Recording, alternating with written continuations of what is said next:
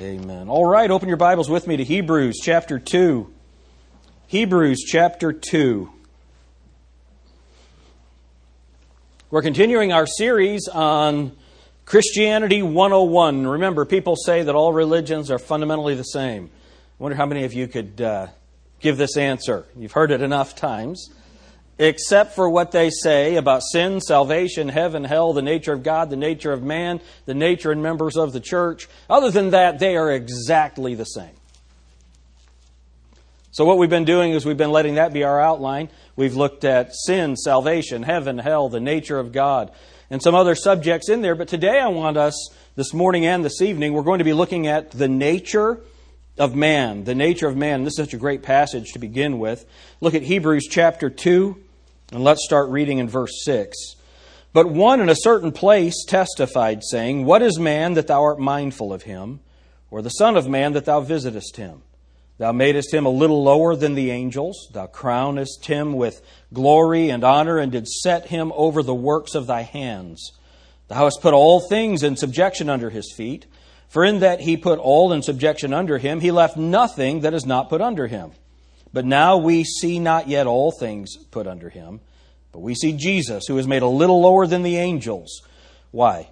For the suffering of death, crowned with glory and honor, that he, by the grace of God, should taste death for every man. For it became him, for whom are all things, and by whom are all things, in bringing many sons unto glory, to make the captain of their salvation perfect through sufferings. Let's pray. Dear Heavenly Father, it's so important that we understand these fundamental, these foundational truths. And Lord, we're so thankful that you have revealed yourself to us in your word, but you've also revealed some things about us. So Father, help us this morning as we look at this. And Lord, I pray that it's a help. In Jesus' name, amen. I was having um, my senior meeting, graduate meeting, with Logan Bradshaw this week. And he asked me a question about transhumanism. The Bradshaws are on vacation this week, so they're not here. But uh, Logan asked me a question about transhumanism. Now, transhumanism, it's an interesting subject, and it is the blending of man and machine, or man and animal. And that's all been in the news recently, and ultimately there's going to be some real questions about the morality of some of these combinations that are coming. Amen? Now, look, if you can put an artificial heart in someone and it helps them live longer, I don't think there's any issue with that, because when the Bible describes the heart in a spiritual sense, that's the soul. That's the that's who you are, and uh, a machine can never change that. Amen? And so, in helping him find some sources on that, we pulled up a video by Ravi Zacharias that really interested me, and he is talking about the nature of man. And he had an outline in that. And so I am stealing his outline and one illustration. Everything else I'm saying is is different than what Ravi did, and I'd recommend that you listen to it. He's talking about who man is. But um, his outline was so good that I stole it, and I can take absolutely no credit for the for the outline. Some of the stuff in between you can blame me for. So we're going to look at some of these things, and it was such a helpful outline to help us know who we are. And there are a couple of words that we'll use, but let's start looking at the nature of man. The first thing about the nature of man that helps us to understand is that we are a creation.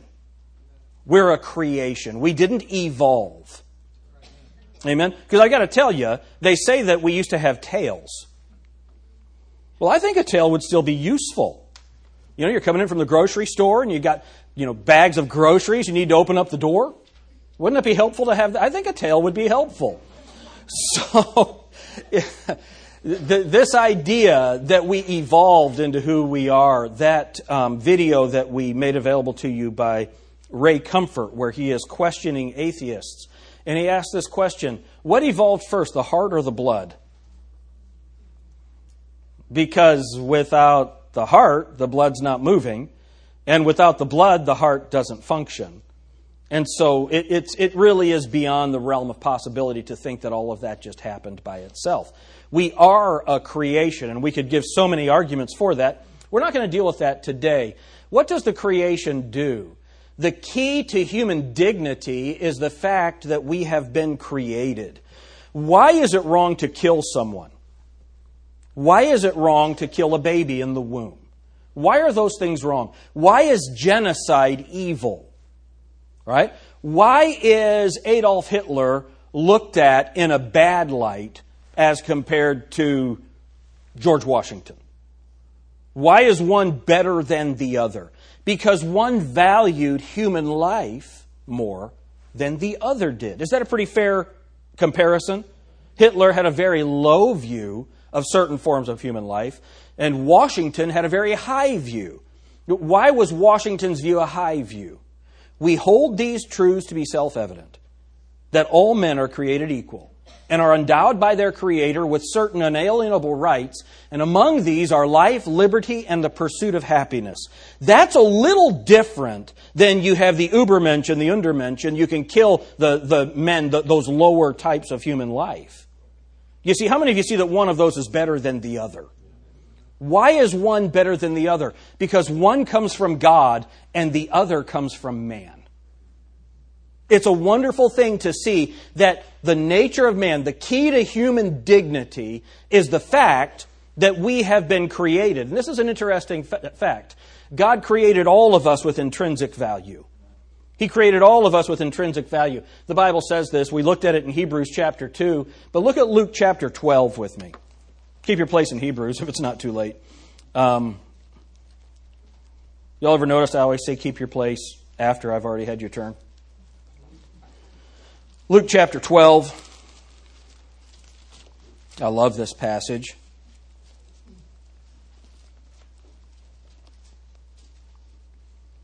All right, look what the Bible says in verse four. "And I say unto you, my friends, be not afraid of them that kill the body, and after that have no more that they can do.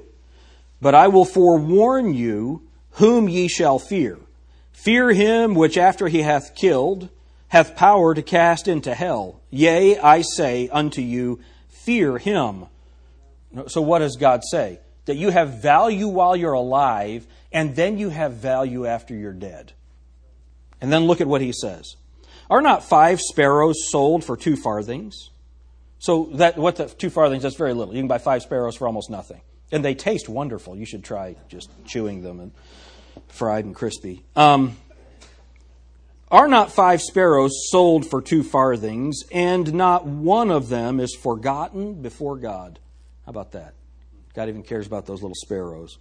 Um, are there any Amsdens here? We have a bunch of, we have sparrows that, that are in our backyard, and Laura calls them the Amsdens. There's so many of them that come in. Here come the Amsdens. That's a good thing, man. I love it. Um, and here's the deal. God cares about the sparrows, but he cares more about the Amsdens. It's true, isn't it? Yes. Look what the passage says.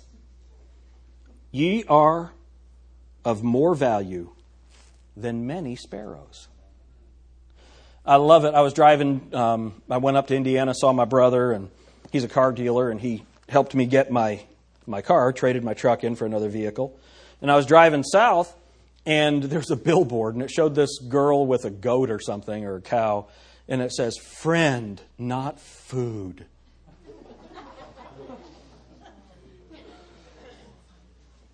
It's the dumbest thing I've ever seen. You have a great conversation with a cow. Right? You know, the Bible says that we're worth more than them. As a matter of fact, you can, you can leave Luke. Go with me to Psalm eight, the eighth Psalm. So when in Hebrews it says a certain place, this is the certain place, and a certain man. Psalm eight, this is a great passage.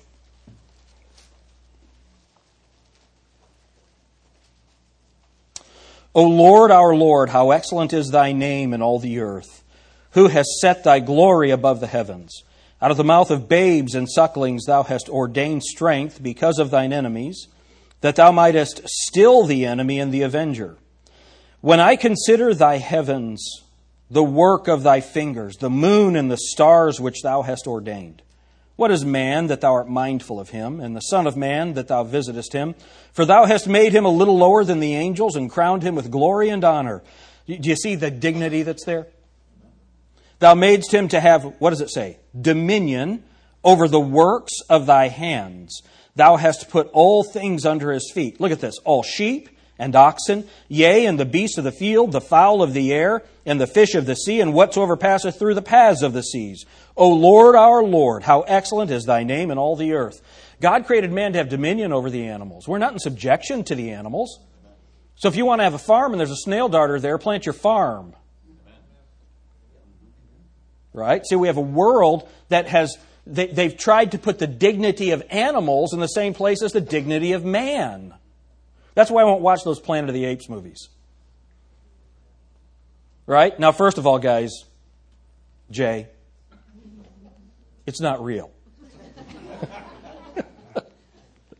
It, all of this idea that, that you know, the, the glory of these animals and the wonder of these animals.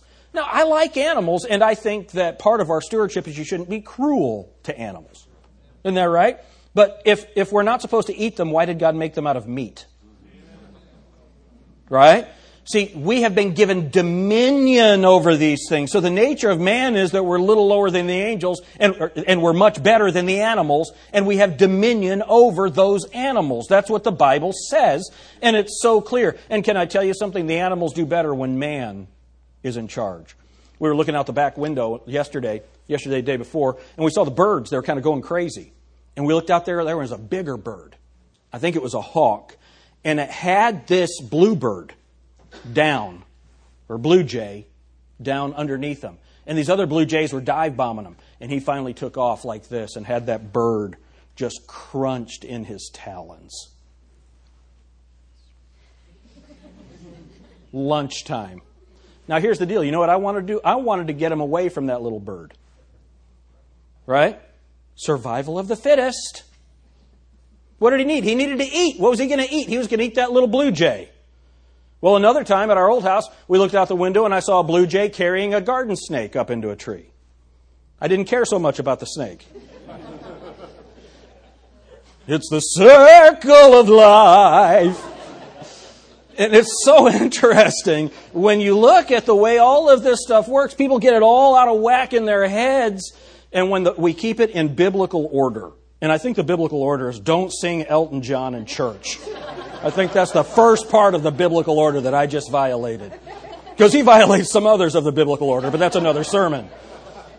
So the nature of man, the nature of man, we have a clear understanding of who we are from the Scripture. And because we're created, God has created us with, created us with intrinsic value. And that's why it's wrong to kill people. That's why the Bible says, thou shalt not kill. It's very clear, because man has intrinsic value. This makes biblical Christianity distinct from both atheism and other religions. Boy, is this politically incorrect? Christianity is distinct from atheism and other religions. It's really important that we get this, and the world doesn't want to hear this. What about atheism? Mao, between nineteen fifty-eight, sixty-one, sixty-six, sixty-nine, and then Tibet, nineteen forty-nine and fifty. Somewhere between forty-nine and seventy-eight million people were murdered. That's evil, and that was done in the name of atheism. Joseph Stalin, He, between nineteen thirty-two and nineteen thirty-nine, only just two years, fifteen million people murdered in two years. Um, Ravi Zacharias in that message told the story of Joseph Stalin. And Stalin was a real little guy. And he was just pure evil. Just pure evil. Someone said to him one time, if you starve your people and you torture your people, why would they follow you? And he didn't say anything. He got up, he went outside, he brought a chicken back in, and he sat down and held that chicken and started plucking it while it was alive until all the feathers were gone. And he set it down, and that bird was just quaking. He got up and walked away to the other side of the room, and that chicken came and huddled between his legs for warmth. And he took some food, and he started feeding that chicken, and that chicken would eat. And Stalin said, do you see what I'm saying? He hadn't said anything. Do you see what I'm teaching you? If I torture them and I starve them, they'll follow me because I'll feed them. That was Stalin's view of people.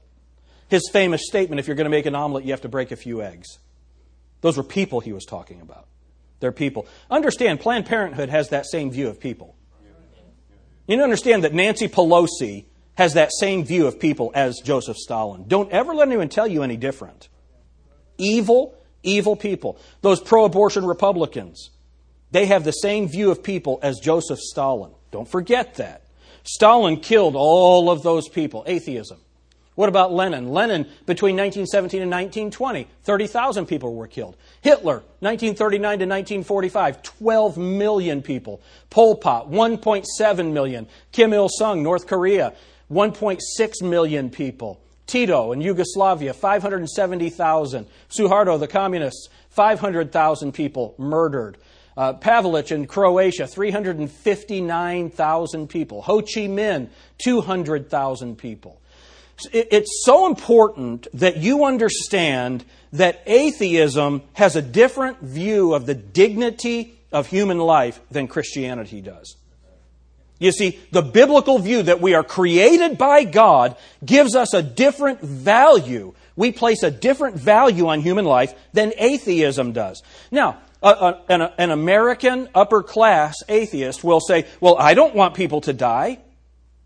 But you need to understand where your subjective morality leads. It always leads to the strong man, as I said earlier, the survival of the fittest. Right? And of course, God said that. Or Jesus said, if you're going to spoil a man's house, you must first bind the strong man. Who's the strong man? Satan. And that satanic position leads to the murder of people. What about Islam in distinction of uh, to, to Christianity?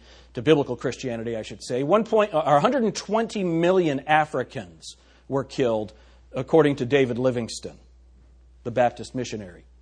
eighty million Hindus, according to Koenraad Elst, in the negotiations in India, page thirty-four. eighty million Hindus. sixty million Christians, according to David Barrett and Todd Johnson, The World Christian Trends, eighty thirty to eighty twenty-two hundred, page two hundred thirty. ten million Buddhists. two hundred twenty thousand Jews just in one year, eleven forty-six in Morocco. Adding seventeen million of the slave trade done and shipped to Islamic countries. That's written by Thomas Sowell, Race and Culture. eleven million Muslims have been killed by the hands of Muslims. Look at this, just since nineteen forty-eight. three million Bangladeshis were wiped out by the hands of Muslims. one point five million Algerians massacred by Islamists. one point five million Armenians. seven hundred fifty thousand Assyrians, according to native Christians, massacred. The Ottoman genocide of the Assyrians during World War One. five hundred thousand to one point five million killed in the Iran-Iraq War. one million Greeks and then three million displaced. three hundred thousand Ugandans in the eight-year rule of Idi Amin. four hundred thousand Darfurians, according to the United Human Rights Council. seven hundred, I'm sorry, seventy thousand Kurds, according to the suppression of the Darism Rebellion in Turkey, nineteen thirty-seven and thirty-eight. twenty thousand Syrians killed by Assad Senior in nineteen eighty-one. For two thousand ten, nine thousand two hundred thirteen people were killed by the hands of Islamists and sixteen thousand nine hundred eighty-seven injured. Do you think there's been any more since two thousand ten? two thousand eleven, nine thousand sixty-eight with sixteen thousand nine hundred. Totaling since September two thousand one to September two thousand twelve, nineteen thousand six hundred killed in terror attacks. Or, I'm sorry, that's, that's the number of terror attacks made by Muslims, nineteen thousand six hundred. The total is two hundred ninety million victims of Islamic terror. Now, I want you to think about something. I, I was reading something earlier that I hadn't thought about. Not only do you have these two hundred ninety million killed, but what about all the children that they would have produced? What about the reduced populations that come because of this? two hundred ninety million people. Why? Because Islam, in Islam, human life, human dignity is clearly not given the same position as it is in biblical Christianity. How many of you recognize that? And I got to tell you, we have feminists in our country who are defending radical Islam. That is the stupidest thing I have ever heard. I want them to go there. Go to Saudi Arabia and protest. See how well that goes for you. Go to Iran and protest. See how well that goes for you. Now, here's the deal. I'm glad they get to protest here. That's part of our freedom of speech. We don't ever want to stop it. They have, in order for us to be able to stand out and give people the gospel, we have to listen from stu- to, to stupid feminists. But that's the that's the price of free speech. You know that there are consequences to living in a free society? And part of that is you have to hear things that you don't want to hear. But in order for us to be able to get our message out, they have to be able to get their message out. And see, that's the idea of coming to the marketplace of ideas. The best idea wins. And that's why we see this radical left now. They have to turn to violence because they're out of arguments. Right? When they need a safe, a safe space from language, now we have a problem. We've demonstrated that they don't understand the nature of man. And one of the things that our founders understood was the nature of man. That you have to have laws to suppress human behavior, and you also have to have laws to suppress out-of-control government because of a corrupt human nature. Our founders understood that. These despots clearly don't. A total of two hundred ninety million victims of Islamic terror. Now, I have not included non-biblical Christianity, because I don't know if it's possible to know the number. You know, there were more than fifty million people killed during the Dark Ages for not submitting to the Roman Catholic system. fifty million. But then the Protestants got in charge, and who knows how many people were killed in Europe by the state church Protestant marriage.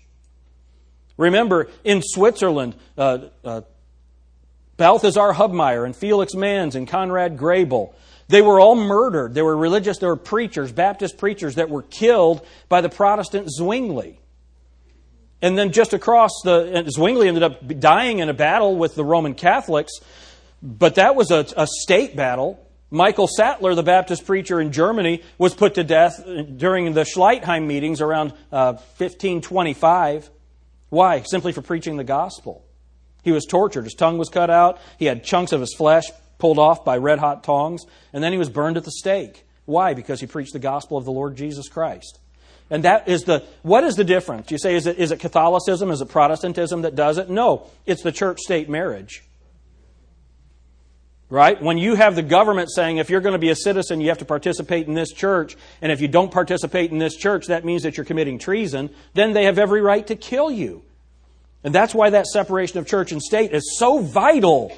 And that's what we have fought for for all of these years. And here on the fourth of July, we need to recognize that our liberty does not come from a state church. Our liberty doesn't come from the state. It comes because we have been created by a holy God who gave us glory and honor. He made us a little lower than the angels and set us over the creation. And we have intrinsic value. And because of the priesthood of the believer and individual soul liberty, every man is a free moral agent before God.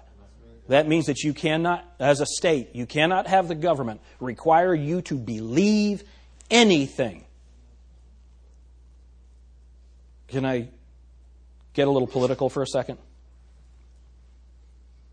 That's why requiring people to say the Pledge of Allegiance, you need to be careful about that stuff. What if that violates that person's conscience? Well, they think they can just get out of here. Got to be careful with that kind of thing. What if you be? What if one day they require you to make a pledge to the state, and the state has begun persecuting Christians again? What are you supposed to do? Do you see why it's terrible to require people to take pledges? It's getting real quiet in here. See, we have to be careful that our patriotism doesn't overstep our Christianity, because our first loyalty is to the Lord Jesus Christ and His church. Everything else is under that. When, when the state starts to be put over the church, now we have a problem. You notice we don't have the Christian flag in our church? Why, that was the Crusader flag that they'd carry to go in and kill people that didn't believe the way that they were. I'm not going to pledge allegiance to the Christian flag. We pledge allegiance to the Lord Jesus Christ and His Word. Amen? Amen. How many of you have been at a church where they pledged allegiance to the Christian flag? You ever been around something like that? Now, they mean well. They're, they just don't know what they're doing, and they don't know what they're talking about. You got to read a little about what happened in the Crusades, where they sent people to liberate Armenia, and they went and killed all the Christians that weren't like them. They killed all the Jews that weren't like them. Oh, and then they killed the Muslims. They'd have competitions to see how many babies they could fit on a sword. Okay, I'm not pledging allegiance to that. Amen? Now, I don't think that's what you were pledging allegiance to when you pledged allegiance to the Christian flag. You were pledging it to this cross on which it stands or whatever, that whole little thing. But you didn't understand what the what the Christian flag was. It's a real problem. Amen?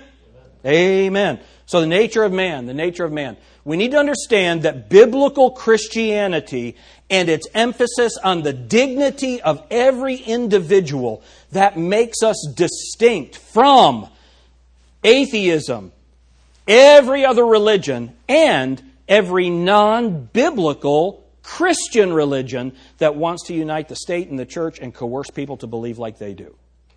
It's a real problem, all right? Praise the Lord for the truth. Why does man, apart from Christ, behave this way? Here, there's a hint for you. Sin. We are sinful. This is from uh, when we did the, the nature of sin and what that was. In fact, the sin question is back of one's theology. So that's the study of God. Soteriology, that's the study of salvation. Sociology, the study of society. Evangelism and ethics. One cannot hold a scriptural view of God and the plan of salvation without having a scriptural idea of sin. One cannot proclaim a true theory of society unless he sees the heinousness of sin and its relation to all social ills and disorders. No man can be a successful New Testament evangelist, publishing the gospel as the power of God unto salvation to everyone that believeth, unless he has an adequate conception of the enormity of sin. Nor can a man hold a consistent theory of ethics or live up to the highest standard of morality unless he is gripped with a keen sense of sin's seductive nature. That's by Charles B. Williams. Isn't that a true statement? So when you look out at the world, we can't look out and say, oh, we are so much better. No, no, no, no, no. We have a better system that is based on the Word of God. That's why we have our freedom. That's why we have our liberty. And we must always fight for human dignity. Let me give you an example. There are people that believe that because of what's going on in Syria, that we ought to just go and bomb them. That we go to Iraq, go to Iran, and just bomb them. Make it a sea of glass. How many of you have ever heard somebody say something like that? Do you think that's what God wants us to do? We have brothers and sisters in Christ there. Let's just go kill them because there's some Muslims that don't do right. That's crazy, people. It is crazy. We need to understand the dignity and the value of human life. Now, if you're here and you, you don't know who we are, we are for just war. We believe that God has given the government the sword, and it's a minister of righteousness, and they're a terror to the evildoers. That's what the government is supposed to be. If someone attacks the United States of America, we ought to retaliate in such a way that no one ever wants to, to mess with us again. That is clearly biblical. But aggressive war for economic sake is a big problem. And it is sin. It's wrong. We need to make sure that we're not co-opted by war hawks in the government to make us think that in order to be a good American, in order to be a good Christian, you have to be for the killing of anyone who disagrees with you. That is completely unbiblical. Amen? Amen. Amen. We've got to think biblically on these things. Isn't it a good thing to think about on the fourth of July? What was the problem with England? England was not treating America, the, the colonies uh, biblically. They're not treating us with human dignity, and that's what we fought for. That's what we fought for. We're not going to be slaves. What is sin? Sin is not a weakness or a flaw for which we cannot be held responsible. It is an energetic, purposeful antagonism to God. That's what sin is. Sin is the tendency or disposition to sin that we inherited from Adam. What about sins? Those are the specific individual acts that we commit as a result of that tendency. What's the answer to all of that? The incarnation.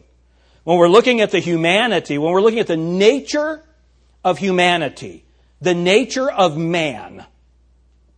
What is the best thing that ever happened to the nature of man? Jesus Christ became one. Jesus Christ became one. Jesus became one of us. Let's look at Hebrews chapter ten and verse five. How many of you think that man got better when Jesus Christ became one? Amen. Hebrews chapter ten. Look at verse four. For it is not possible that the blood of bulls and of goats should take away sins. Wherefore, when he cometh into the world, he saith, sacrifice and offering thou wouldest not, but a body hast thou prepared me. Look at what it says in verse nine. Then said he, Lo, I come to do thy will, O God. He taketh away the first, that he may establish the second, by the which will we are sanctified through the offering of the body of Jesus Christ once and for all. Jesus Christ became a man so that he could die on the cross for you and for me, to live that sinful life, to live that sinless life, to pay for sinful mankind. That is why Jesus Christ became a man. The incarnation, carne, that's flesh. Jesus Christ came and took on flesh and bones, became a man so that he could redeem you and me. So why is the nature of man? Why do we have human dignity? Because Jesus Christ, the very Son of God, the creator of everything, he chose to become one of us in order to save us. What a wonderful thing that is. Look at Second Corinthians five twenty-one.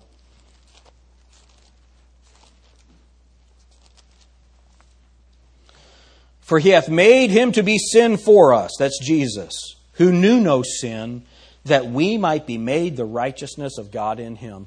On the cross, Jesus Christ, God placed the sins of the entire world on Jesus, so that if you could see with spiritual eyes, you would have seen only sin when Jesus was on the cross. Why? So that when God looks at me, he can see the righteousness of Jesus Christ. Think about this. On the cross, God treated Jesus the way I deserve to be treated, so that he can treat me the way Jesus deserves to be treated. Wow. The nature of man. Why does man have value?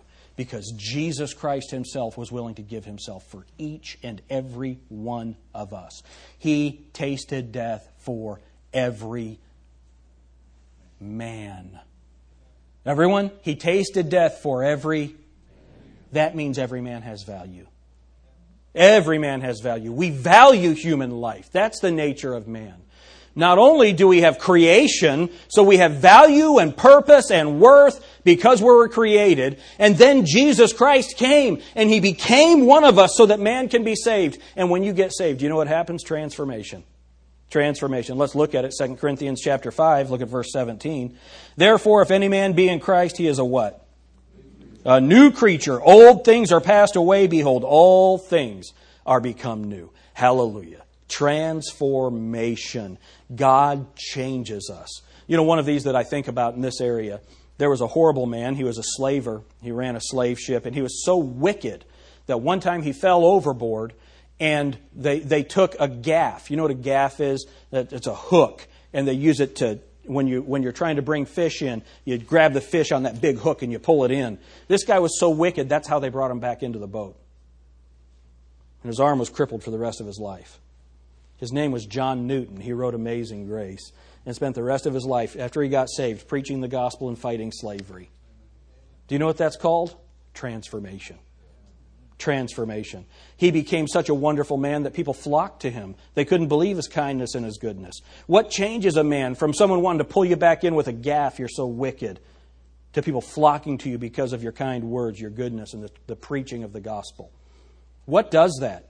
It's the gospel of Jesus Christ. The nature of man. We are sinners and we are sinful. That was why the incarnation was necessary. But when God changes us, he transforms us into a new creature. He makes us new. Then, the last word is consummation. So what do we have? Creation, incarnation, transformation, and consummation. Here's what the word consummation means. Webster's eighteen twenty-eight dictionary tells us. It's completion. It's the end. Perfection of a word, process, or scheme. The end or completeness of the present system of things.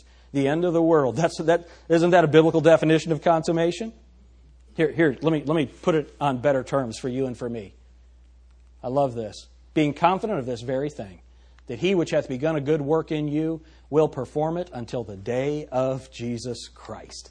That is consummation. Here's the good news. God's not done with you yet. Amen. Aren't you glad he's not? Are you glad he's not done with you? I don't know about you guys. Sometimes I look in the mirror and say, God, is this the best you can do? Come on. I am so glad that he is not finished with me. Praise the Lord. And he's not finished with this world. I can promise you this. I can promise you this. The next life is better than this one. You know, I remember when Jacob got saved and he gave us testimony that he was having a conversation with Laura in the car. They were talking about Stephen Hawking. And, you know, Stephen Hawking has A L S, and his life is really one of misery right now. But he is a, he is an enemy of God. He is not only unsaved, but he hates God and Christians. And he, Laura was having a conversation with Jacob and said, you need to understand that this is the best life will ever be for him. Because when he dies, it will become immeasurably worse. Think about that. Do you know what the good news is for those who have placed their faith and trust in Jesus Christ alone? Eye hath not seen, nor ear heard, nor hath entered into the hearts of man the things that God has prepared for those that love Him.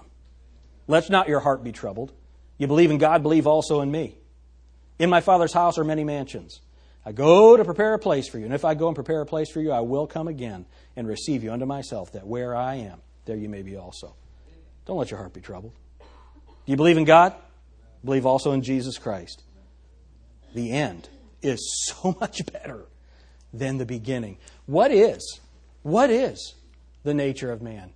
The nature of man is that we're sinners. We're born in sin, and if you die in your sin, then you'll spend eternity paying for your sin. But God values you so much. He created you. He loves you. He values you so much. You are a creation. He valued you so much that Jesus Christ came in the incarnation. Why? So that you could experience transformation. And ultimately, at the consummation, everything is better. Do you know that eternal perspective, that, that concept of the consummation? It changes everything. Ravi told the story of Lou Little, the football coach. And he coached at Georgetown and then at Columbia. And he had a player. And he would notice the player with his father, leading his father around and showing him things. And this guy had been on the team. He was a tackle. He was, had been on the team for four years, and he, he didn't play much. He wasn't a starter. Well, they got word that this young man's father had died. And he came back after the funeral. He went to the coach. He said, Coach, will you start me this Saturday? He goes, you're, you're not a starter. He said, just put me in for one play.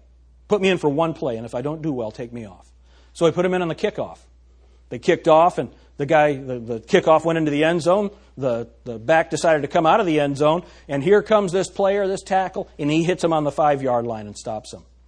He started to, he had promised him one play. He got up, started to go off the field. The coach said, stay on. Stay on the field. That, the next play, they decided to take their, their world-class running back, two hundred forty pounds. They came right at this tackle that wasn't a starter. And he hit him, stopped in his tracks, hit him so hard they took him off on a cart. He made fifteen unassisted tackles that day and twelve assisted tackles. That's a good season for somebody. He did it in one game.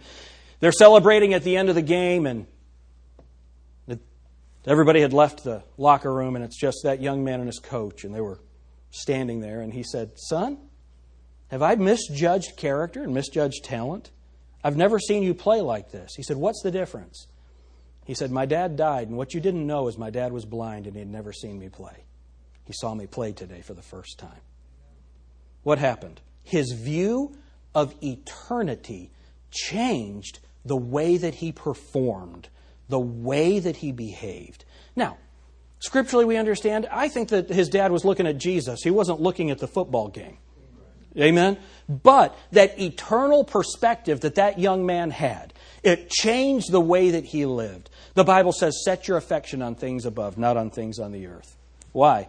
Because thieves break through and steal, moth and rust corrupt. All of those things happen. But what you lay up in heaven, it's there forever. Nobody can steal it from heaven. There's no corruption in heaven. It's there forever. Your eternal perspective. Understand, nature of man, creation, incarnation, transformation, consummation. When we understand who we are in Christ, it changes everything. Amen? I'll tell you what. If you're not in Christ, if you've never been saved, if you've never placed your faith and trust in Jesus Christ, you need to be transformed. You need to be changed by the gospel. And then those of us who are saved, I beseech you therefore, brethren, by the mercies of God, that you present your bodies a living sacrifice, holy, acceptable unto God, which is your reasonable service. And be not conformed to this world, but be ye transformed by the renewing of your minds, that you may prove what is that good and acceptable and perfect will of God. God's will for every one of us is that we be transformed. Saved people, you need to live like saved people. If you're not saved yet, if you've never been born again, that's the biggest transformation that will ever happen in your life. Amen? How did John Newton go from a slaver to a preacher? That's what the gospel does. That's what the gospel does. Let's pray. Dear Heavenly Father, Lord, thank you so much for telling us who we are.